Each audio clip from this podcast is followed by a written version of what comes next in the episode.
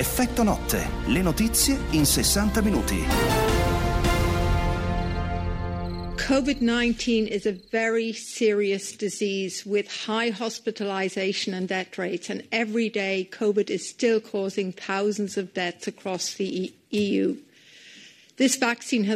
La voce che state ascoltando è la voce della direttrice dell'EMA, Emer Cook. EMA è l'agenzia del farmaco europea e la voce dice la mm, malattia del Covid-19 è molto importante, ci sono legami tra AstraZeneca e forme molto rare di trombosi, ma i benefici superano i rischi.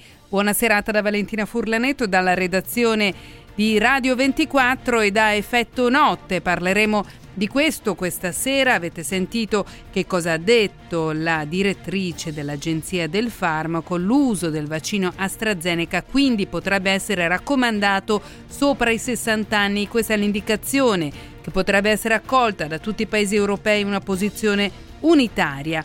Un'ora fa circa è iniziata la riunione tra il governo e le regioni, i comuni e le province con il commissario all'emergenza figliuolo per fare il punto sul piano vaccinale anti-Covid. In particolare su questo caso l'esecutivo sarebbe intenzionato a tradurre la posizione dell'EMA con una raccomandazione alle regioni di limitare l'uso del vaccino di Oxford agli over 60. Ma per chi ha già avuto la prima dose che cosa accade ora? E il piano vaccinale verrà inficiato da questa raccomandazione. Ne parleremo con il professor Vella, ex presidente AIFA e vi faremo anche sentire dei passi della conferenza stampa dei rappresentanti del CTS Brusafello e Locatelli che dovrebbe iniziare proprio a breve. Parleremo poi della visita dei leader europei in Turchia che ha lasciato in eredità un incidente di protocollo che sui social è stato ribattezzato il divano gate o sofa gate. Il presidente turco Erdogan ha fatto accomodare la presidente della Commissione europea von der Leyen su un divano, mentre lui e il presidente del Consiglio europeo Charles Michel prendevano posto su due poltrone. E quindi questo video è diventato virale, c'è stato del disappunto e molti hanno parlato proprio di un incidente diplomatico. Ci occuperemo anche del rapporto 2020-21 di Amnesty International che analizza la situazione dei diritti umani in 149 paesi del mondo. Oggi è stato poi il giorno di ritorno sui banchi per 5,6 milioni di studenti, ma è stata anche la giornata in cui il registro elettronico è andato fuori uso a causa di un attacco hacker. In realtà la piattaforma è già fuori uso da qualche giorno. Cercheremo di capire dall'amministratore delegato di Axios che cosa è accaduto e che cosa accadrà domani se verrà ripristinata la piattaforma del registro elettronico. E poi il calcio con due incontri di Champions piuttosto importanti e due recuperi di Serie A. I numeri per mandarci degli sms sono 349 268 3666. Ora le principali notizie. L'Agenzia del Farmaco Europea ammette ci sono legami fra AstraZeneca e forme molto rare di trombosi, ma i benefici superano i rischi. L'Unione Europea va verso la raccomandazione di usarlo per gli over 60, in corso l'incontro Stato-Regioni proprio per i vaccini. Anche oggi in tanti in piazza per chiedere ristori e di poter tornare a lavorare. Qualche riapertura forse già dal 20 aprile, promette la ministra Gelmini. Dobbiamo riaprire l'Italia e dobbiamo farlo in sicurezza, ha scritto in serata il ministro degli esteri Di Maio su Facebook. Il gruppo sanguigno della donna russa non è quello di Denise Pipitone, lo ha detto l'avvocato della famiglia italiana. L'Inter batte il Sassuolo 2-1 nel recupero della ventottesima giornata della Serie A. Torino-Juventus batte Napoli 2-1 in campo anche due incontri di Champions. Insomma, l'abbiamo detto, era molto atteso il pronunciamento dell'Agenzia del Farmaco Europea EMA sul vaccino AstraZeneca dopo alcune seppur rare mort- morti sospette oggi c'è stato il pronunciamento, un pronunciamento che però lascia in sostanza agli stati la decisione su come procedere. Unusual blood clotting following vaccination with the AstraZeneca vaccine should be listed as possible side effects of the vaccine. Esiste in effetti un probabile legame di causa-effetto tra il vaccino AstraZeneca e i rari casi di trombosi registrati e dunque questi sono possibili effetti collaterali del vaccino di Oxford.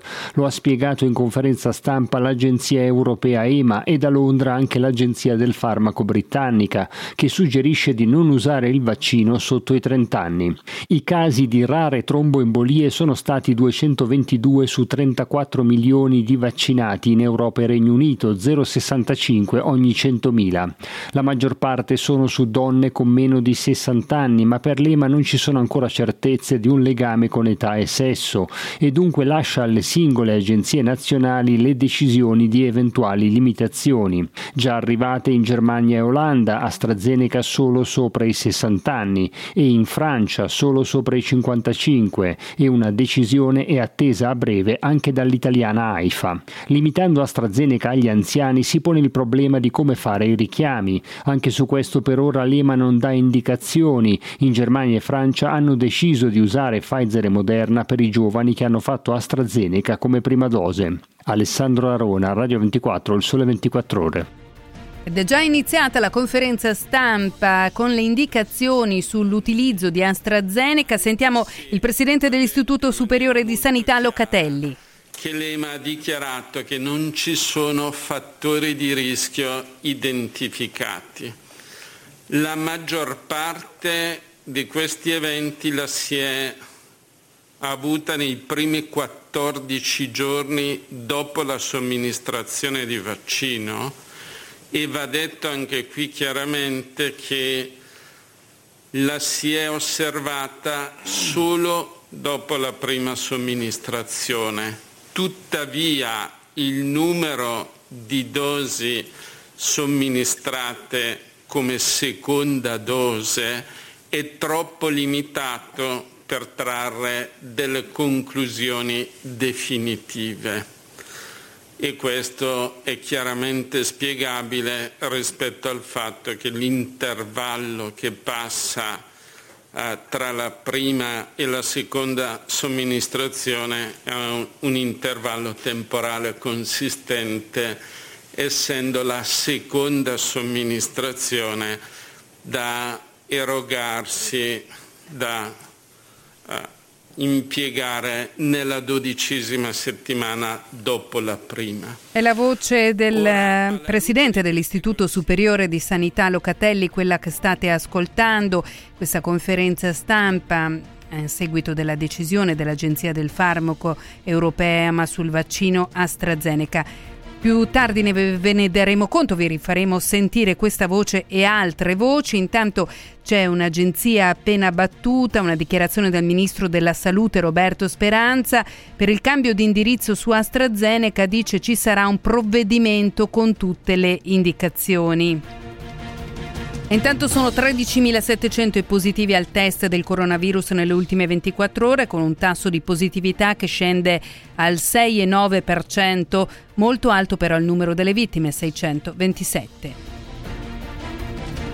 Necessarie dunque ancora le misure di contenimento dei contagi, ma molte categorie sono allo stremo e chiedono di poter tornare a lavorare. Anche oggi proteste in tutta Italia. Domani l'incontro Stato-Regioni sui ristori, mentre stasera c'è stato un incontro Stato-Regioni proprio sui vaccini. Dai venditori ambulanti ai noleggiatori, dai benzinai alle guide turistiche, pure orafi ed estetiste. Da nord a sud è un appello a ripartire, a risalire in fretta la china prima che sia troppo tardi. A Napoli il grido di dolore all'immagine di 15 croci in legno, tante quante le categorie a manifestare, mentre 500 commercianti alzavano le saracinesche in segno di protesta ristori a chi è arrivato, a chi non, ma comunque insufficienti, lavoro che tarda a ripartire. A Pistoia e poi a Firenze la carovana dei venditori ambulanti si è allungata tra strade e piazze. Siamo circa 1200 furgoni e sinceramente abbiamo le, le famiglie da accampare, da far mangiare i figlioli e tutto. A Genova alcuni ristoratori hanno sfidato il divieto e servito ai tavoli. Ho forzato un po' la situazione, sì, ma non per polemica come qualcuno dice o per protesta contro il governo, semplicemente perché ho bisogno di lavorare. Sit-in di commercianti e gilet gialli a Taranto, a Torino ha allestito un mercatino improvvisato e alla vigilia della conferenza Stato-Regioni dalla ministra Gelmini arriva uno spiraglio per le riaperture. Da maggio ci saranno, forse qualcosa già da, intorno al 20 di aprile. Andrea Ferro, Radio 24, il sole 24 ore. L'approvazione del decreto sostegni da 32 miliardi si può considerare un primo passo, ma da solo non può bastare. Dobbiamo lavorare subito a un nuovo decreto che aiuti le piccole e medie imprese. Dobbiamo riaprire l'Italia e dobbiamo farlo in sicurezza, lo ha scritto questa sera il ministro degli esteri Luigi Di Maio su Facebook. C'è una luce in fondo al tunnel dopo la peggiore recessione della seconda guerra mondiale. La ripresa è in corso, ne è convinta la direttrice generale del Fondo Monetario Internazionale Cristalina Georgieva. Sentiamo il servizio.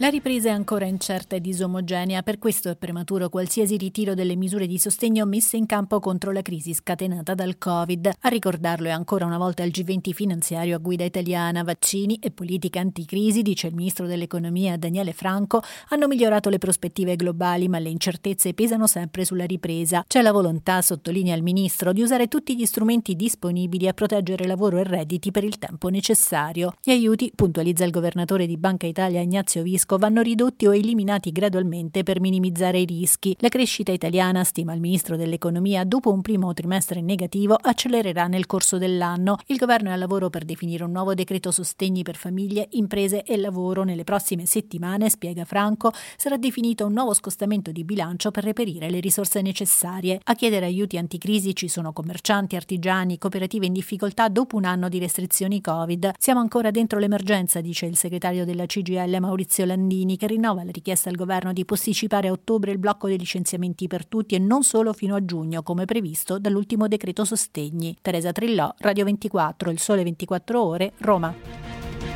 È stato pubblicato il bando del concorso per la selezione di 2.800 esperti nel mezzogiorno, 500 le domande arrivate in un'ora. Il bando fa da apripista alla riapertura dei concorsi della pubblica amministrazione. I posti a concorso da qui ai prossimi mesi sono circa 118.000, fa sapere la funzione pubblica, ma il ministro Renato Brunetta parla di 500.000 posti necessari.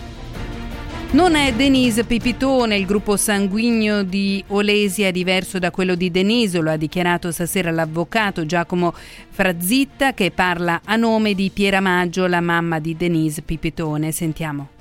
Il gruppo sanguigno non corrisponde, non è quindi Denise Pipitone, Olesia Rostova, la ragazza russa che da bambina era stata rapita dai nomadi, il cui caso è stato trasformato in un evento mediatico da un programma televisivo russo simile al nostro Chi l'ha visto. L'esito dell'esame del sangue è stato svelato nella puntata di questa sera. A darne notizia è stato Giacomo Frazzitta, l'avvocato della madre di Denise, Chiara Maggio. Il legale ha anche trasmesso una nota alla procura di Marsala che ora valuterà se disporre altri accertamenti.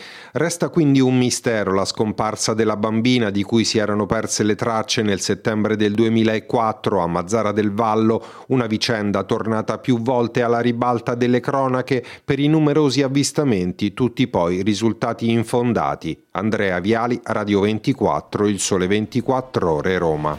Menù ricco quello di questa sera per il calcio, da pochi minuti l'andata dei due rimanenti quarti di finale di Champions League e poi ci sono stati i recuperi della giornata della Serie A, l'Inter ha battuto il Sassuolo 2-1 e la Juventus ha battuto il Napoli 2-1 e a Torino per noi c'era Dario Ricci, buonasera Dario.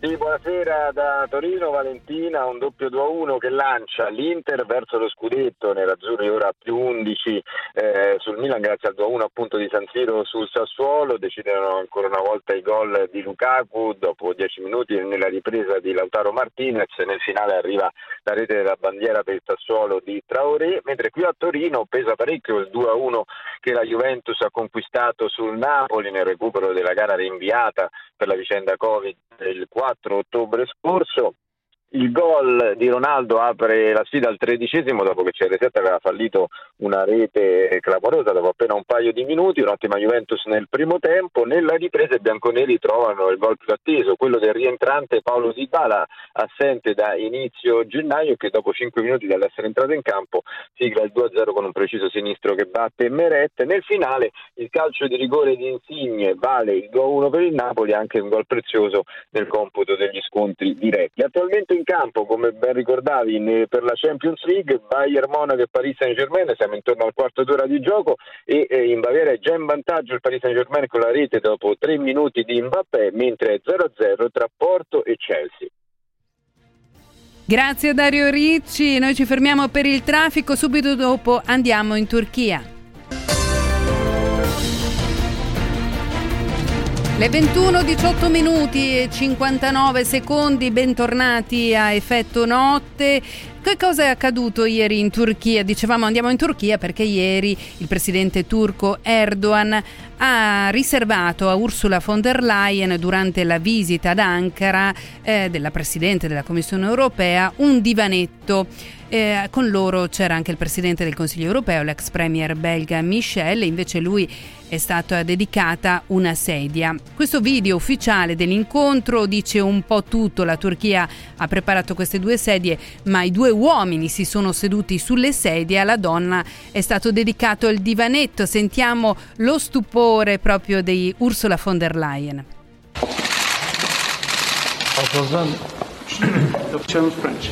Um, lo sentite, no? Ha detto, um, era un po' imbarazzata, ha allargato le braccia e eh, chiaramente i social si sono scatenati facendo notare che si è trattato come minimo di una mancanza di educazione, visto che è una signora, oppure di uno sgarbo, oppure un incidente diplomatico, o peggio ancora un atto sessista. Non è la prima volta, d'altra parte, che Erdogan eh, si, ehm, insomma, così, si rivolge a una donna in maniera non convenzionale. Diciamo che Erdogan è anche colui che ha deciso di uscire dalla Convenzione di Istanbul eh, che prevede eh, delle punizioni per chi applica la violenza contro le donne. È stato criticato anche lo stesso Michel per essersi subito adeguato senza battere ciglio.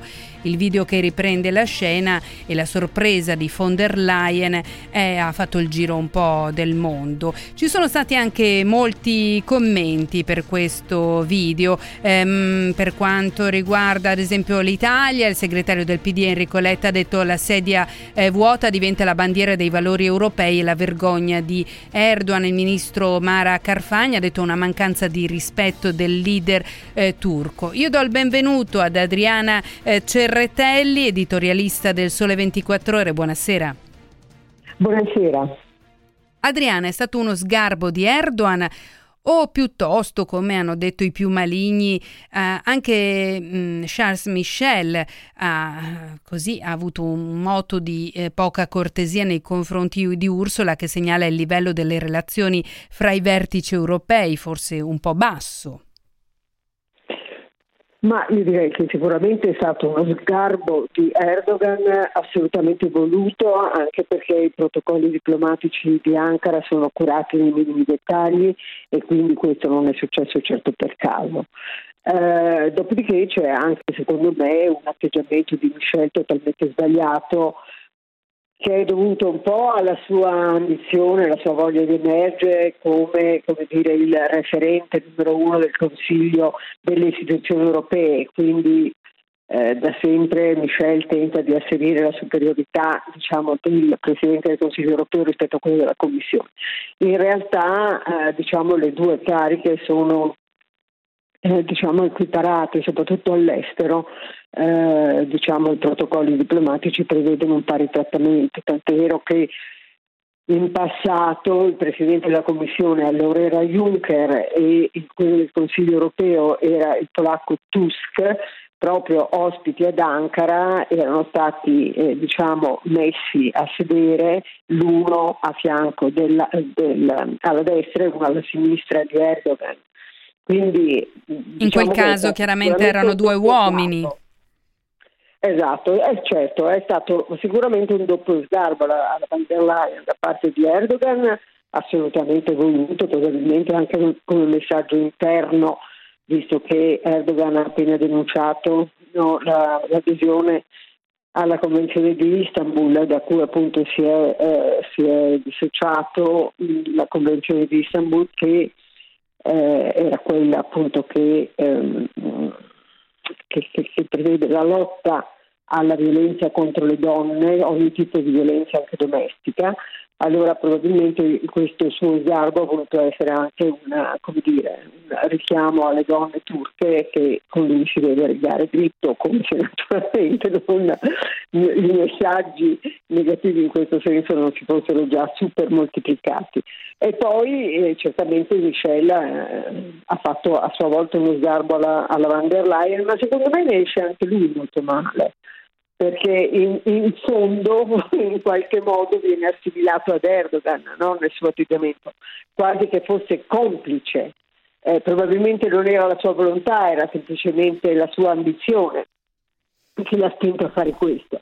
Eh, o forse anche dire, una certa goffaggine eh, che non, non, non, gli ha consentito diciamo, di reagire con prontezza. Fatto sta sia come sia, né, cioè Erdogan è assolutamente esecrabile, ma lo stesso Michel ne esce piuttosto male da questa vicenda. Grazie ad Adriana Cerretelli, editorialista del Sole 24 Ore. Arrivederci, buonasera.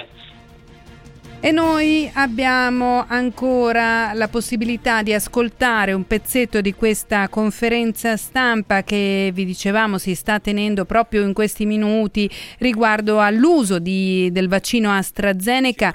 E in questo momento sta parlando Magrini dell'AIFA, l'Agenzia del Farmaco Italiana. Sentiamo cosa dice. Riteniamo possa avere anche un migliore impatto sul controllo della malattia. Grazie direttore, do la parola al direttore Gianni Rezza.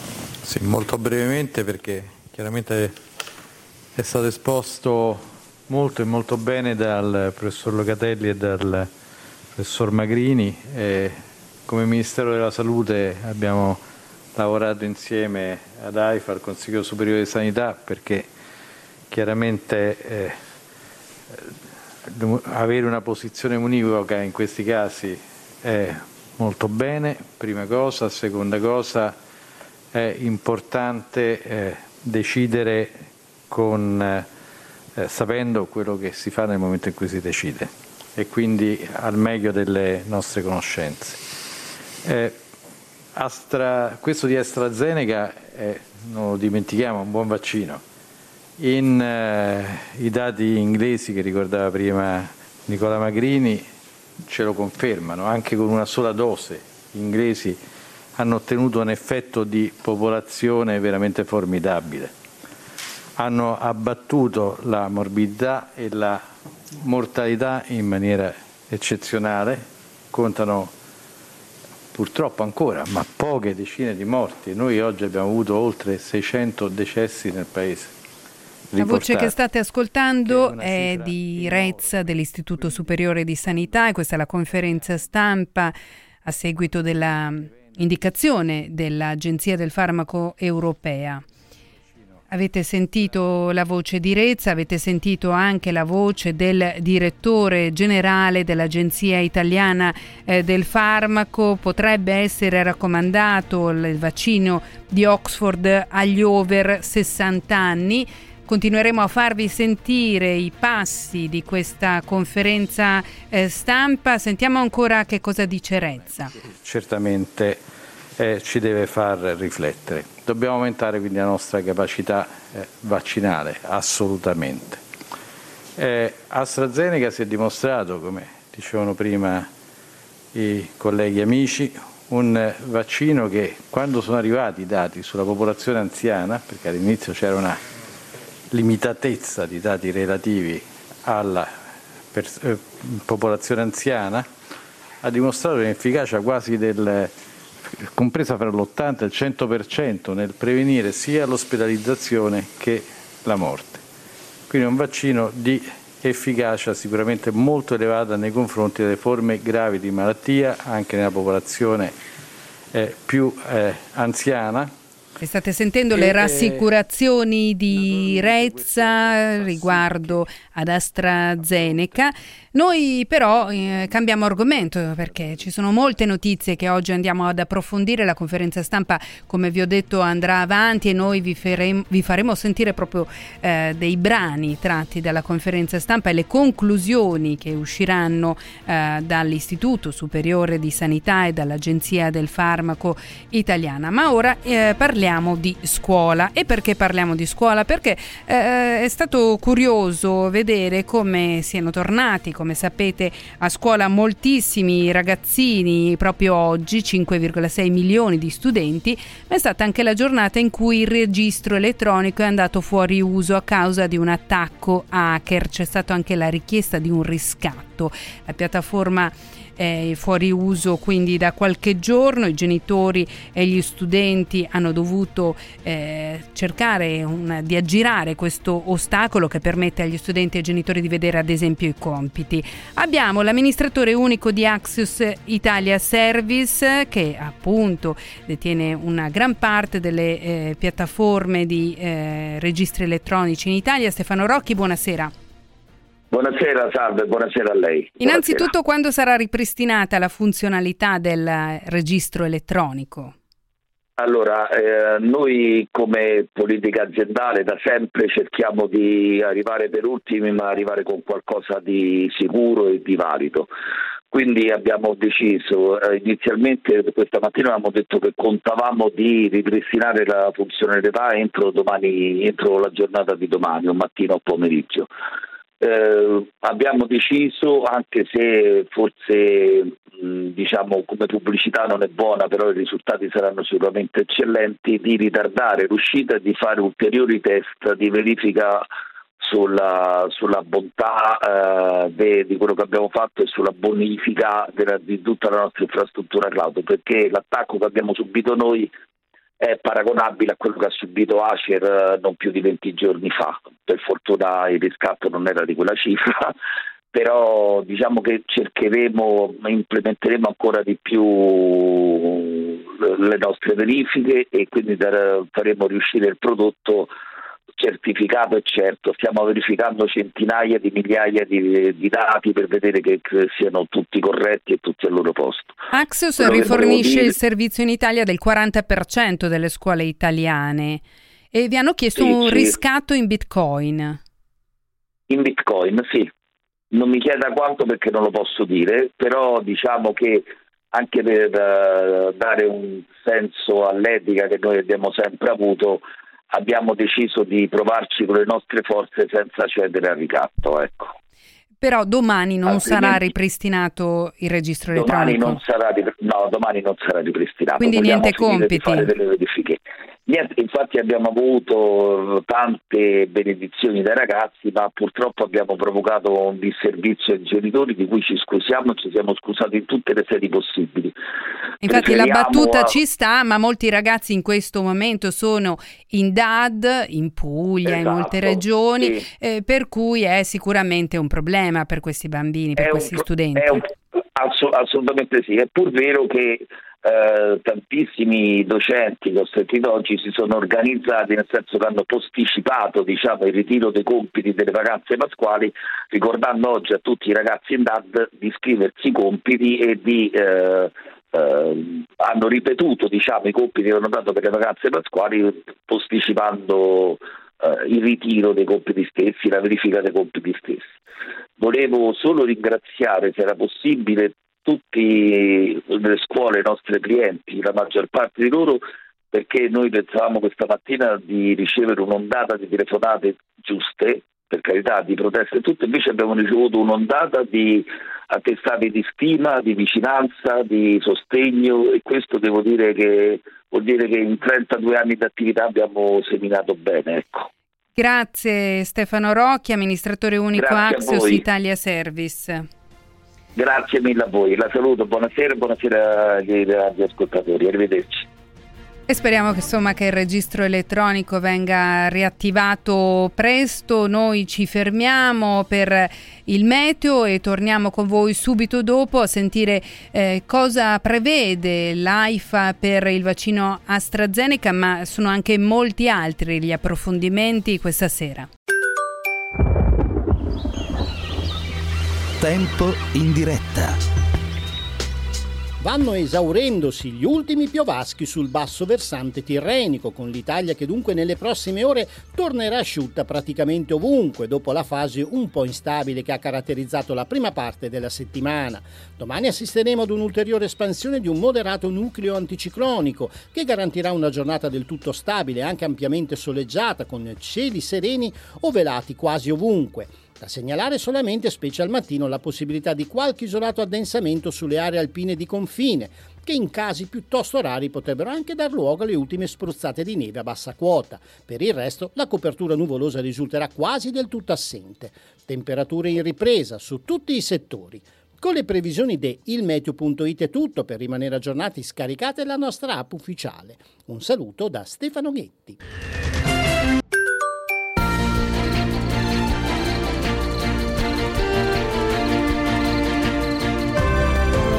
Effetto notte, le notizie in 60 minuti.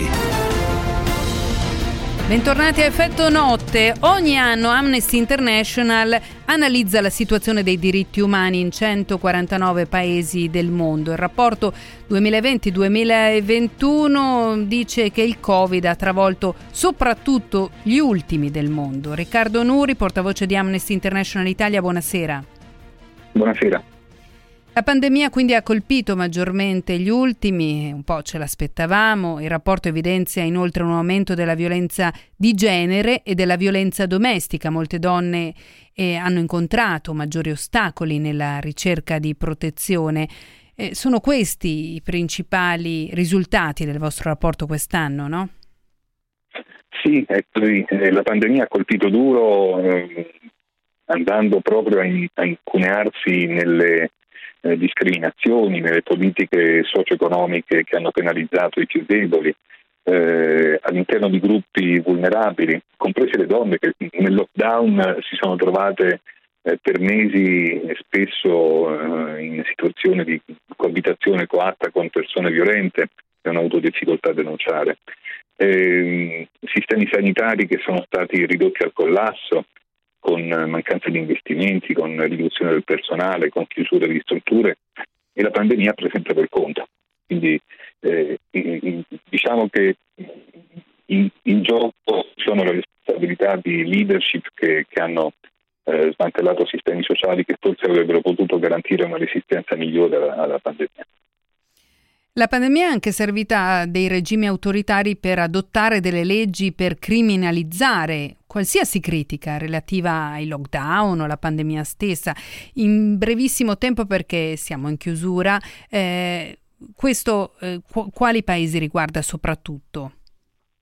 Beh, per molti di loro è stata veramente un'opportunità e penso all'Ungheria di Viktor Orban che ha appena dichiarato lo stato d'emergenza per, per contrastare la pandemia ha adottato leggi che nulla avevano a che fare con, eh, con, la, con la, l'emergenza sanitaria. E in una sessantina di paesi è sembrato che il nemico non fosse l'epidemia ma fossero i giornalisti, fossero i dissidenti, eh, in 87 paesi si è torturato l'anno scorso, in 41 di questi con esiti mortali, eh, in 42 paesi ci sono stati prigionieri di coscienza, tra cui il nostro Patrick Zaki. Quindi eh, la pandemia è stata un'occasione per stringere ulteriormente la corda e, mm, e, e, in altri paesi è come se nulla fosse accaduto, in Bielorussia è come se non ci fosse stata la pandemia, c'è stato un presidente che si è dichiarato presidente per l'ennesima volta e migliaia e migliaia di persone sono scese in piazza per contestarlo. Grazie Riccardo Nuri, portavoce di Amnesty International Italia. Grazie.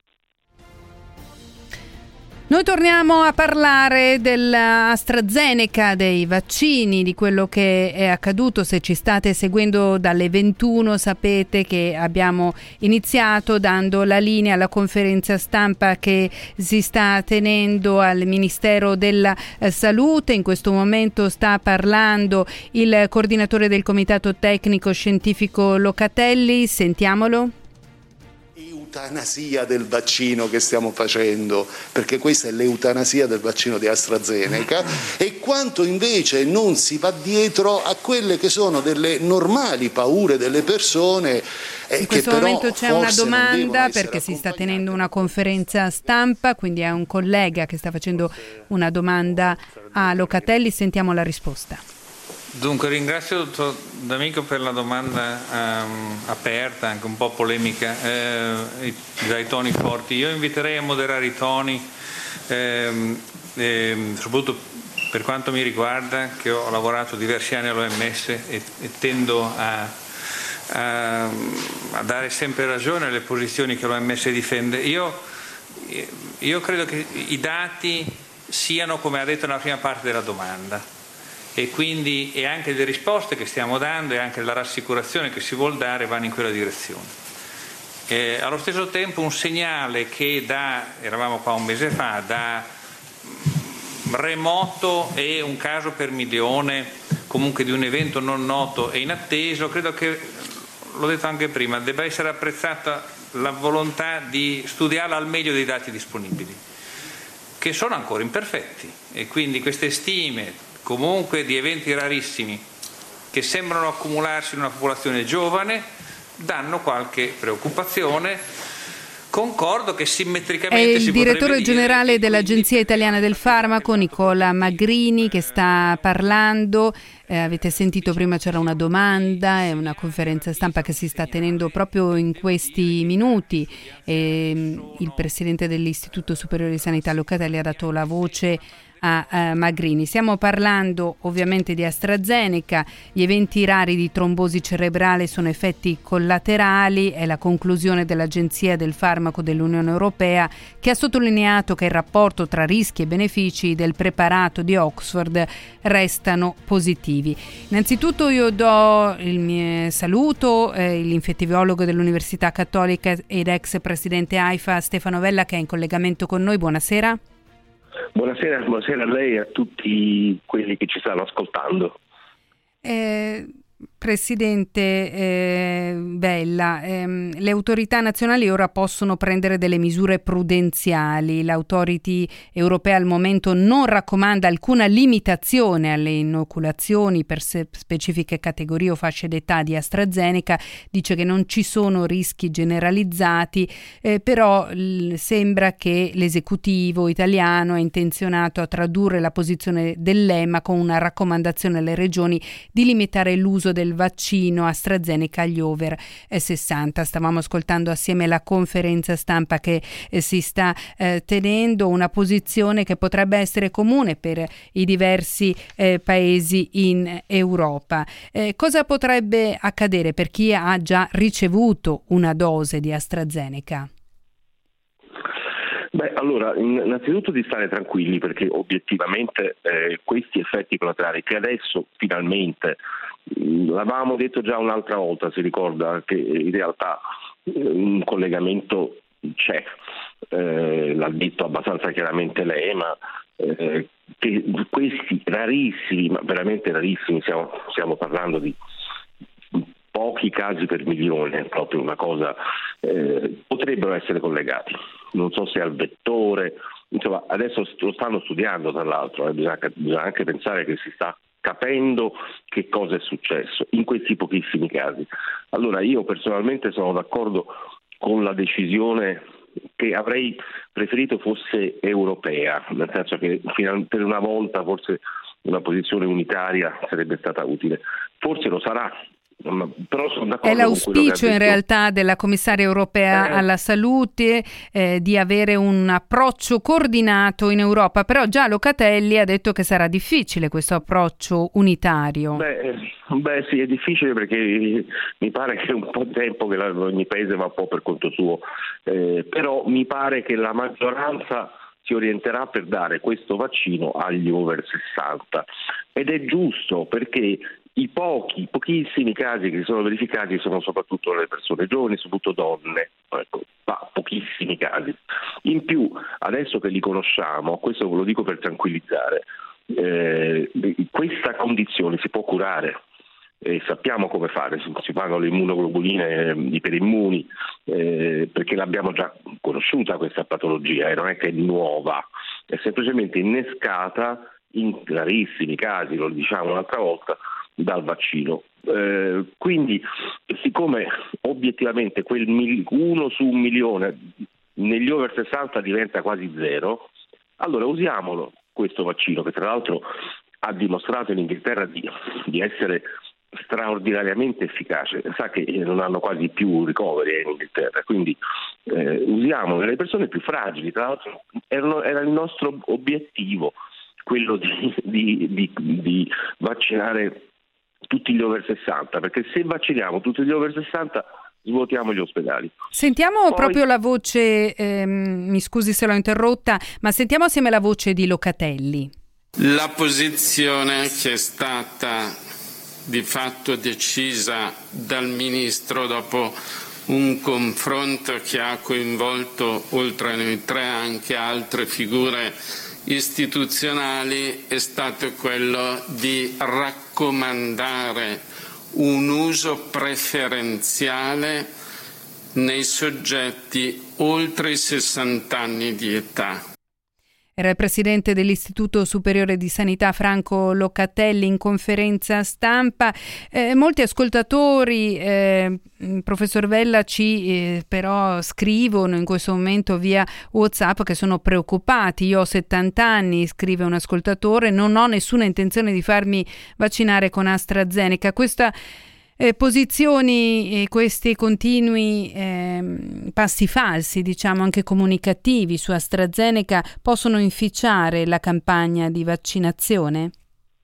Eh sì, purtroppo sì, purtroppo è già successo. Ecco, questa persona che ha scritto gli direi no, assolutamente vai tranquillamente perché il Covid è milioni di volte più pericoloso del, del, del vaccino AstraZeneca. Eh, quindi, e in queste popolazioni diciamo, anziane questi casi non si sono verificati, quindi andate tranquilli.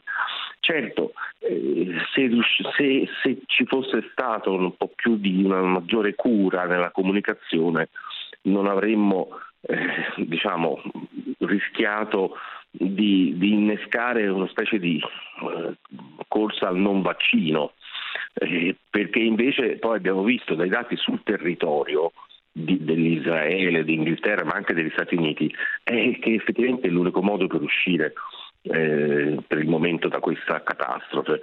Eh, L'Inghilterra ha riaperto, Israele pure e gli Stati Uniti pure adesso hanno riaperto gli stadi in America, anche se hanno raggiunto non il 100% della popolazione, ma insomma già quando arriva, arriviamo ai 50% si vedono i risultati. Eh, quindi eh, io continuo a dire cerchiamo di fidarci dei vaccini perché hanno salvato migliaia, eh, migliaia, forse decine di migliaia di morti in questi, in questi ultimi mesi, mese e mezzo. Eh, questi casi ci sono stati, c'è stato un errore in un certo senso all'inizio nel negarli, perché qualcuno diceva no, ma non sono, eh, no, invece gli studiosi, e quando è successo che la Germania ha interrotto, beh, la Germania ha interrotto perché degli istituti che hanno, hanno studiato, hanno visto che effettivamente queste cose erano vere eh, quindi non è stato politico il, lo stop che è stato fatto, è stato perché qualcuno aveva studiato. Professor Adesso... Vella, le chiedo di rimanere con noi eh, perché abbiamo la viabilità, ma subito dopo torniamo con lei a continuare a parlare di questo e sentiamo anche altri passi della conferenza stampa al Ministero della Salute. A tra pochissimo.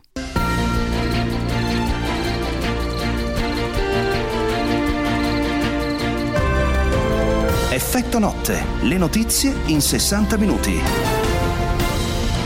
21, 48 minuti e 43 secondi in questo istante. Siete eh, con effetto notte per gli approfondimenti della giornata. In corso la conferenza stampa al Ministero della Salute, ha parlato poco fa anche il direttore della prevenzione del Ministero Gianni Rezza, ha detto AstraZeneca in Gran Bretagna ha battuto la mortalità, AstraZeneca non c'è ancora un approccio coordinato dell'Unione Europea, invece invece è il commento della commissaria dell'Unione Europea eh, Kyriakides che ha chiesto ai ministri incaricati eh, che lavorino all'interno dell'EMA per sviluppare un approccio unitario in tutta l'Unione Europea. Professor Stefano Vella, infettivologo dell'Università Cattolica ed ex presidente AIFA in collegamento con noi, eh, come dicevamo un approccio unitario è difficile. Forse come lei suggeriva prima c'è stato anche un problema di comunicazione che non aiuta in questo momento. No, assolutamente, mm, siamo andati un po' avanti e indietro, no? all'inizio tra l'altro avevano cambiato pure eh, diciamo, le età, ma erano, erano, altri motivi per cui era stata raccomandata una, una età diversa per l'AstraZeneca. Adesso qui abbiamo scoperto che l'AstraZeneca funziona benissimo, e l'ha detto adesso Gianni Rezza, eh, ha salvato dal Covid decine di migliaia di persone in Inghilterra. Quindi funziona, basta, questo è sicuro. Poi ci sono questi casi che adesso finalmente diciamo, nel dubbio sono stati chiariti, cioè, certo c'è un rapporto di causa-effetto in, in qualcuno di questi casi.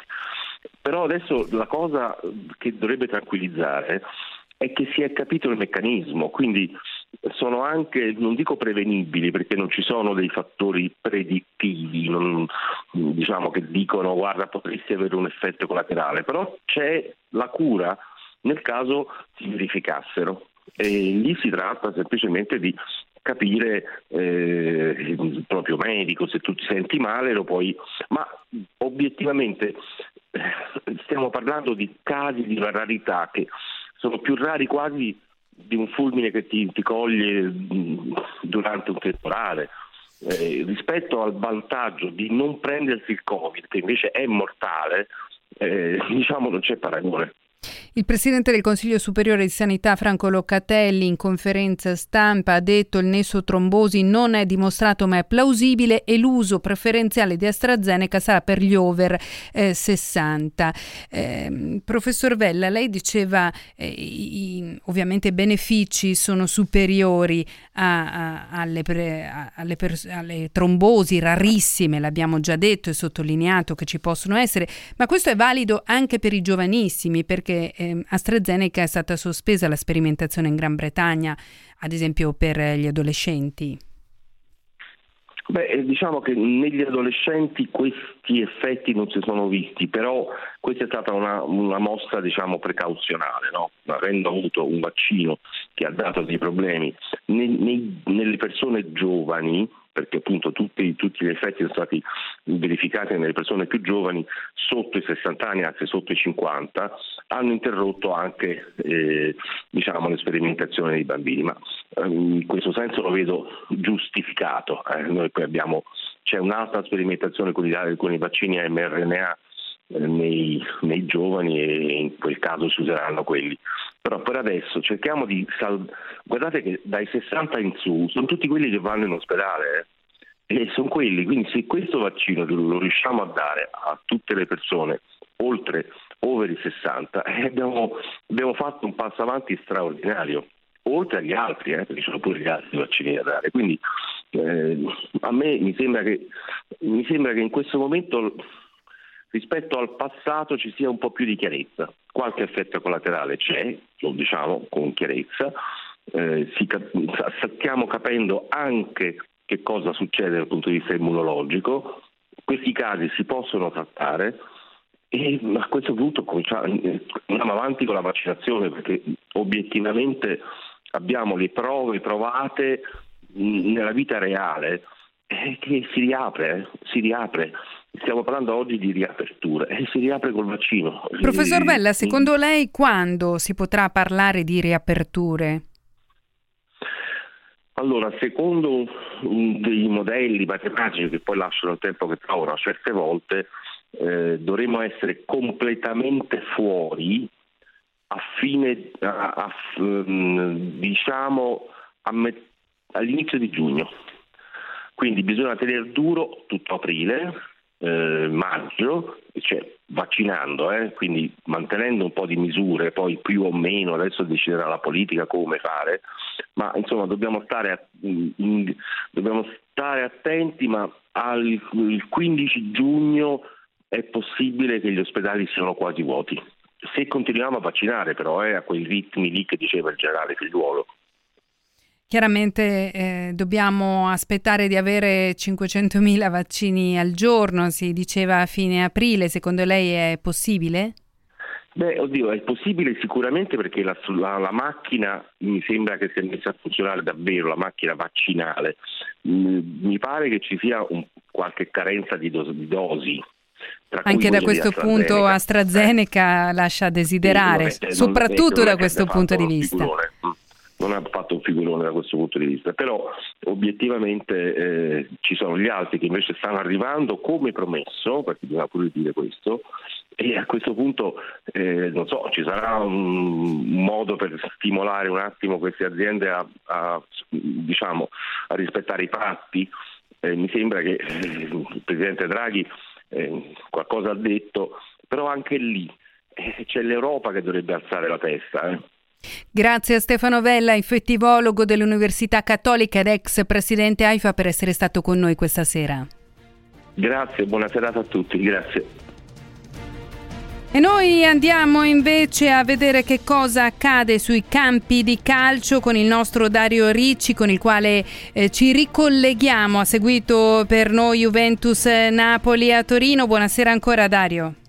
Buonasera, buonasera Valentina, siamo nell'intervallo dei due rimanenti eh, quarti di finale, delle gare di andata dei quarti di finale della Champions, cioè il Paris Saint Germain sempre in vantaggio per 1-0 sul campo del Bayern Monaco, decide la rete di Mbappé al terzo minuto 0-0 tra Porto e Chelsea in un ricco mercoledì eh, del calcio che ha visto come giustamente ricordavi anche disputarsi, anche e soprattutto per quanto riguarda la nostra Serie A, disputarsi due attesi recuperi a San Siro, l'Inter lo ricordiamo ha battuto per 2-1 il Sassuolo con i gol di Lukaku e Lautaro Martinez ed è ormai in fuga eh, verso lo scudetto a più 11 sul eh, Milan all'inseguimento, mentre al terzo posto è risalita la Juventus, Juventus che a Torino ha superato per, sempre per 2-1 il Napoli, ricordo le reti, al tredicesimo Cristiano Ronaldo, nella ripresa al settantesimo Paolo Di Bala al rientro dopo l'infortunio proprio contro il Sassuolo del 10 gennaio scorso, dopo 5 minuti Di Bala di sinistro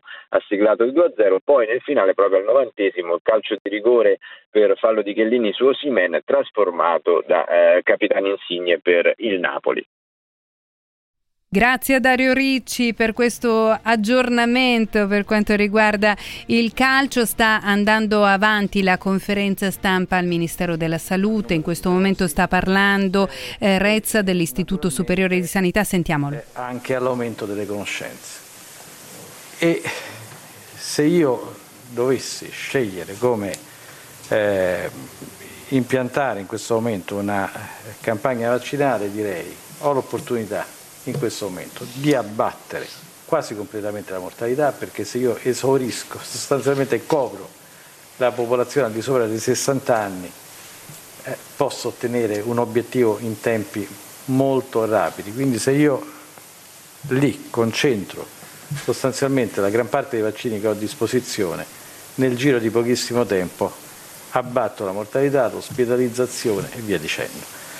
È chiaro che eh, nel momento in cui si scende con l'età, a quel punto io avrò naturalmente più vaccini a disposizione, più dosi di vaccini a disposizione e potrò anche adattare la strategia in base a quello che ritengo sia più opportuno. Stiamo ascoltando la conferenza stampa, era Rezza dell'Istituto Superiore di Sanità, abbiamo sentito anche Magrini dell'AIFA, l'Agenzia del Farmaco Italiana e Locotelli dell'Istituto Superiore di Sanità ancora una volta. Ne riparleremo in tutte le edizioni di GR24 chiaramente per l'approfondimento di Effetto Notte. È tutto, io ringrazio in regia Andrea Roccabella, in redazione in assistenza Alessandro Schirano e Marco Santoro, da Valentina Furlanetto è tutto, fra pochissimo i titoli.